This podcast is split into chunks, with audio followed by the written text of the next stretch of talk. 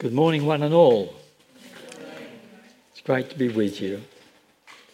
I read a story some time ago about a minister who, uh, as he approached his Bible message, he said, "I must apologise this morning for the length and the content of my Bible message. You see, my puppy got into my office and chewed up all of my notes." Well, after the service, a visiting parishioner, she came up to him and said, "Oh, Reverend, that was a lovely service today, a very compact Bible message, but uh, I've got one small favour to ask of you. When your dog has pups, would you mind sending one over to Reverend Johnson's house? We'd be most appreciative."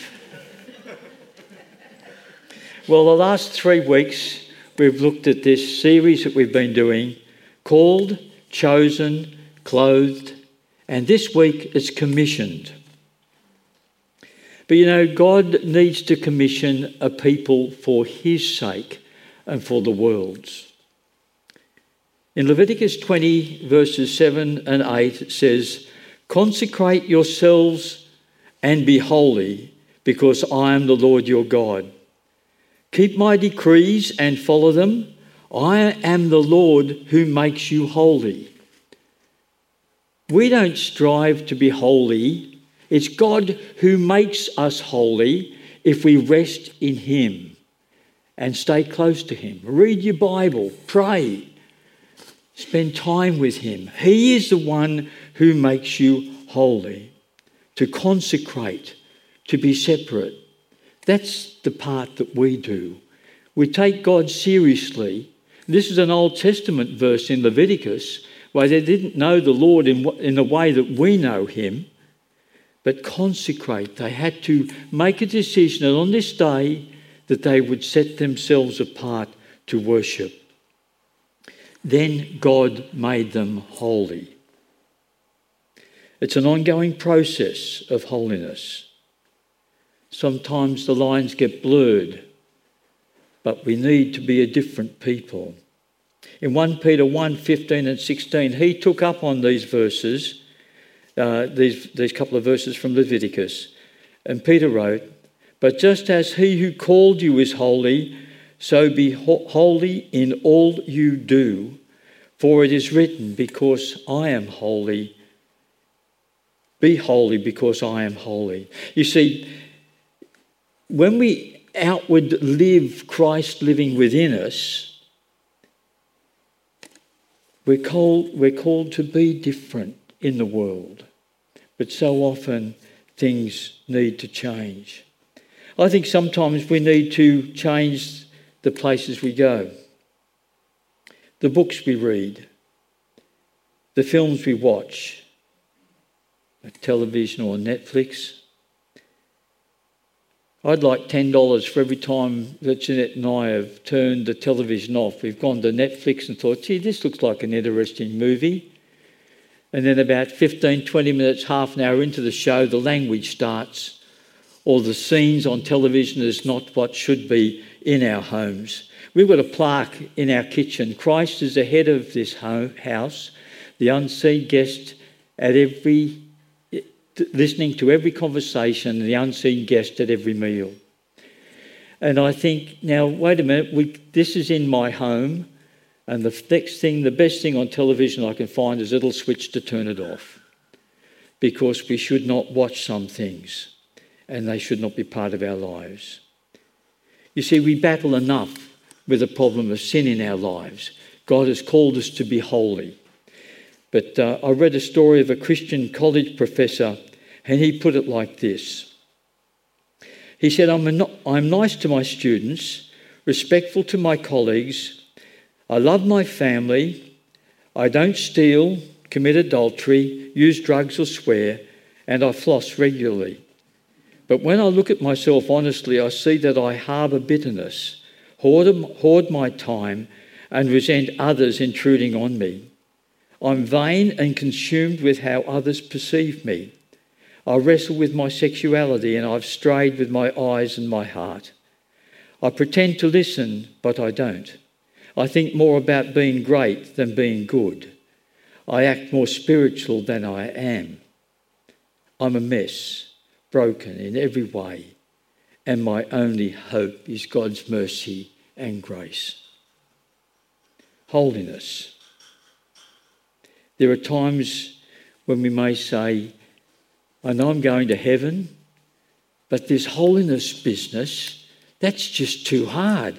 I can't do that. It's too difficult. Of course you can't. None of us can. We need the Lord and His Holy Spirit, for it is by grace alone that we are saved. It's by grace alone that we, all of us, can be holy for the Lord. Not for our sake, but for His. In Matthew five six, it says here, blessed are those who hunger and thirst for righteousness, for they will be filled. When's the last time you honestly could say you've hungered and thirsted for being righteous? I think sometimes we take it all for granted. But we need to be like Jesus. A song I sung as a young fellow at church was this, to be like Jesus. This hope possesses me. In every thought and deed, this is my aim, my creed. To be like Jesus. This hope possesses me. His Spirit helping me. Like Him I'll be. What about a song we've sung here at church ourselves? Refiner's fire, my heart's one desire. Listen, my heart's one desire is to be holy, set apart for you, Lord. Is that your one desire? To be like Jesus? Is this the hope that possesses you? You see, Jesus living within us. It's the greatest treasure we can ever have. We cannot find anything in this world that can compare to Jesus living within. Why is it we take it so half-heartedly on occasions? Why hasn't it stirred our hearts to be more serious about being God's chosen person in this world? Called, chosen, clothed. All the work of God's Holy Spirit upon our lives and the presence of Jesus living within. And now we're looking at being commissioned. But you know, this is a real treasure, this Jesus living within. Second Corinthians four seven, but we have this treasure. We have this treasure in jars of clay, to show that this all-surpassing power is from God and not from us. We cannot be holy on our own. We need God to do that work for us. Once we start to live with this view, once we start to live with this attitude of mind and heart, we start to live a life with a God-given purpose, to live for something greater than ourselves. Joshua said to the people of Israel, Moses had set them free from Egypt through the great Passover and then a crossing of the Red Sea that they're looking at today. Joshua said to them, choose for yourselves this day whom you will serve, the gods your forefathers served beyond the river, or the gods of the Amorites in whose land you are now living. But he said then, but as for me and my house, we will serve the Lord. We're saved not to sit. We're saved to serve. Allowing God's Holy Spirit to work that miracle in our lives day after day, that we are a holy people, men and women, boys and girls, living for God because of what He's done for us. The Great Commission, words of Jesus, they read in Matthew twenty-eight, eighteen to twenty, the last three or four verses of the chapter of Matthew. Then Jesus came to them and said, all authority in heaven and on earth has been given to me. Therefore go and make disciples of all nations, baptizing them in the name of the Father, the Son, and the Holy Spirit, and teaching them to obey everything I have commanded you. And surely I am with you always to the very end of the age. The mantle of the Great Commission. I bet you, every one of you, are glad that you're saved. And I trust that you all know the Lord Jesus as your friend and Saviour. But you know, there's a mantle to carry. There's a cross to carry. There's a mantle we've got to place on our shoulders to take on this Great Commission and use every opportunity that God gives us to spread the word. I quite readily say to people, God bless you. I was outside a shop recently.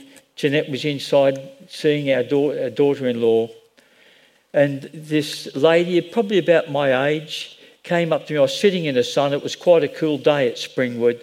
And she said, catching a bit of sun, are we? I said, yeah, it's a bit cool out here, but it's a lovely day and it's a beautiful country in which we live.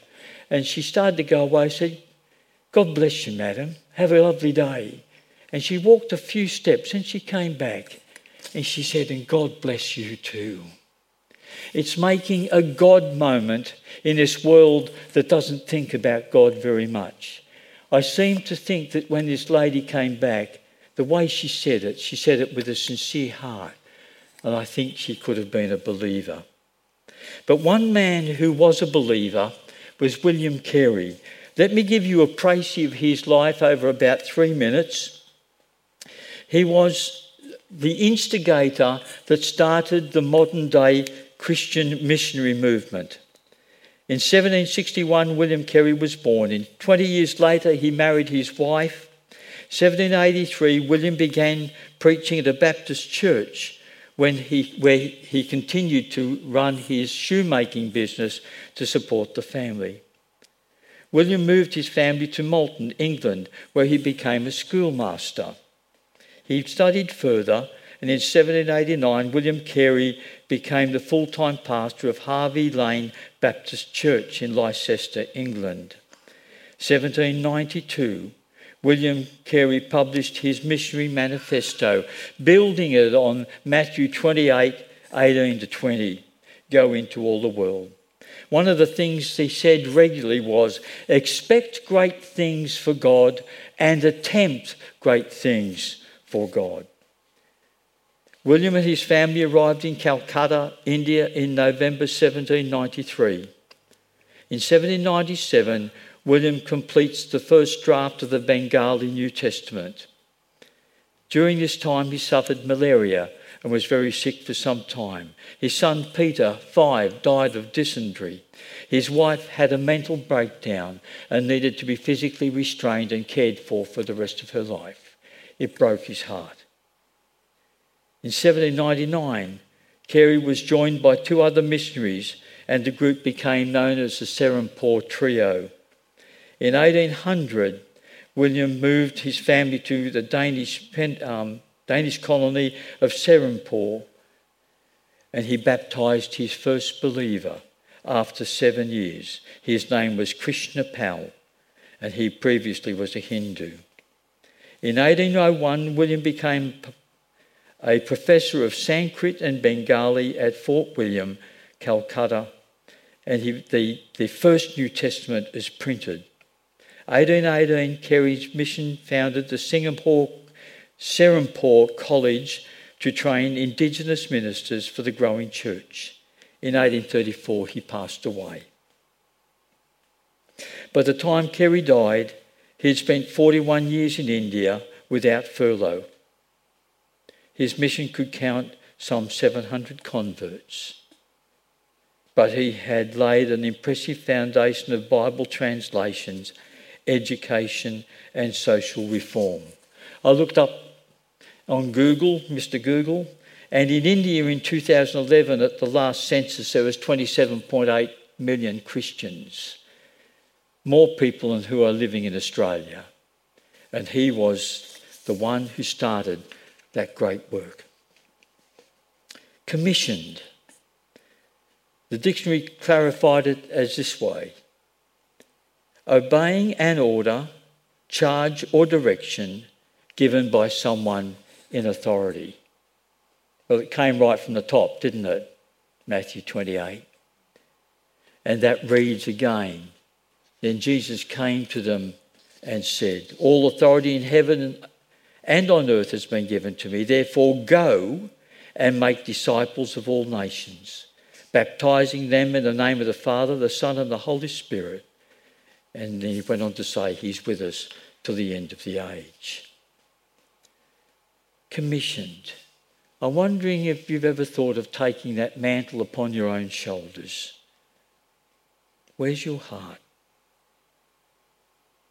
We've been called to obey this charge, and it still stands today. The disciples were fearful, afraid, and timid until the Holy Spirit filled their lives. That's next week. But this is all part of being commissioned. We can't be commissioned without the ministry of the Holy Spirit, active in our lives twenty-four seven, not just on Sundays when we come and warm eighteen inches on a pew on a very cold Sunday morning. But, you know, we come here to be inspired by the Word of God, inspired by each other. You know, your very presence and sitting in this church here this morning is an encouragement to each of us, because we've come here in this fellowship of believers, and our presence, whether we say much, our presence here is a witness to the saving and glory of God. But where is your heart today? Regardless of where it is, the Great Commission still stands. Go and make disciples. I went to a special open day at the Fire Museum yesterday. My sons are fiery. There are lots of fire trucks and cranes and lifts and demonstrations. It was a wonderful day. But it says go into all the world. I think I saw just about every nationality in Australia yesterday, and which was just wonderful to see. We don't have to go far to go into this world. As soon as we speak to our neighbour, we have the chance to share our faith.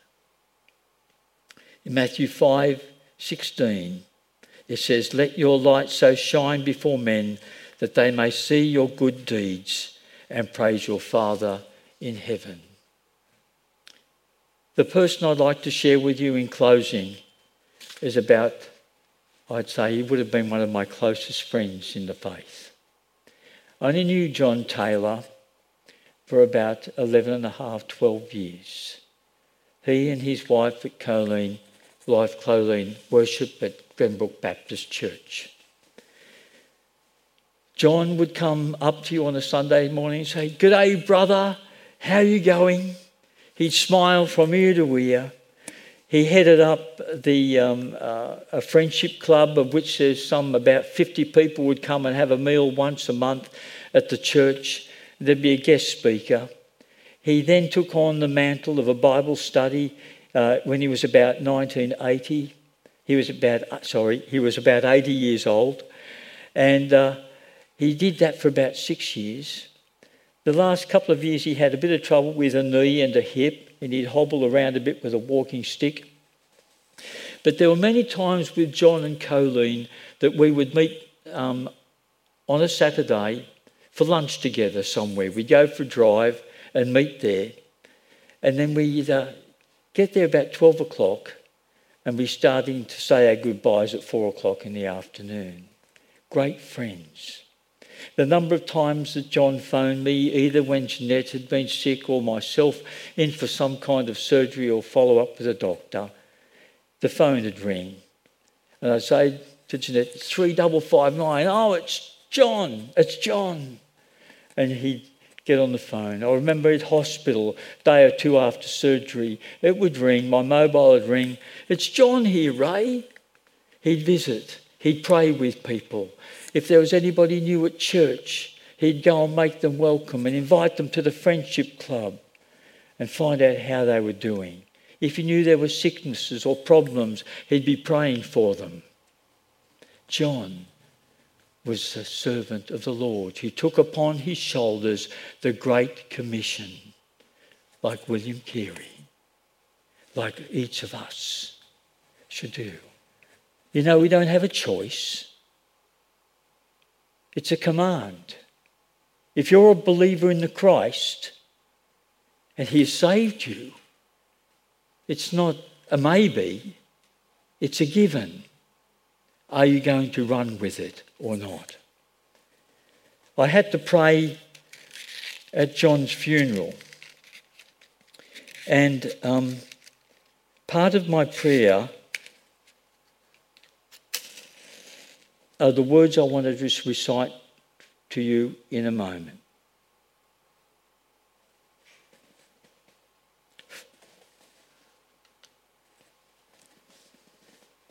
The words of the verse of this song, I'll read it, and then I'll read the verse of the chorus, the words of the chorus. This is about the world in which we live. How great the darkness, how deep the need, how vast the problems of indifference, hate and greed. A world rejecting the truth once known and slipping down into a nightmare of its own. Is there a light that's strong enough to go and metamorphosize the darkness that we know? And as I read this chorus, these words, I want you to take them upon your own heart in the first person. It says, I am the candle of the Lord, with truth and love more powerful than sword. O fan the flame, its single gleam diffuse, and let my spirit be the light that you can use. I am, you are, the candle of the Lord. Light me, light me. Let us pray.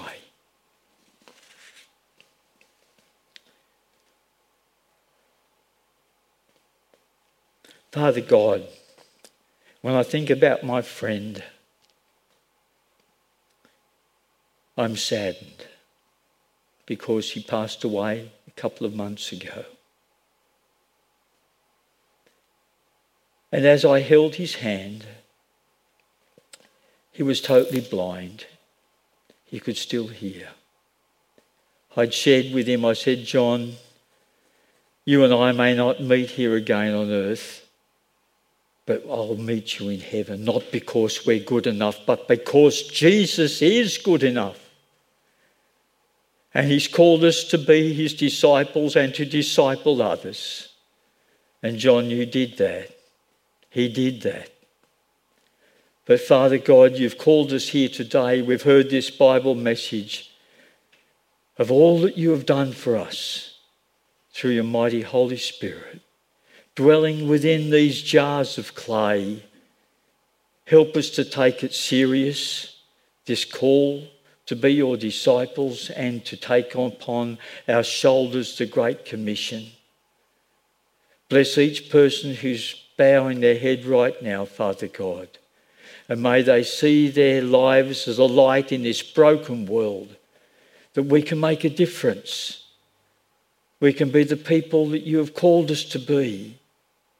Face the battles that come our way, strengthened by the grace and the presence of God in our lives, and then we can encourage others. Please bless each of my brothers and sisters who are bowed before you. Use us, I pray, for your glory and for your praise only, not for ours. I pray this prayer. Let God have his way in your life today, I pray, for Jesus' sake, for his glory and praise. Amen. May God bless you, each one.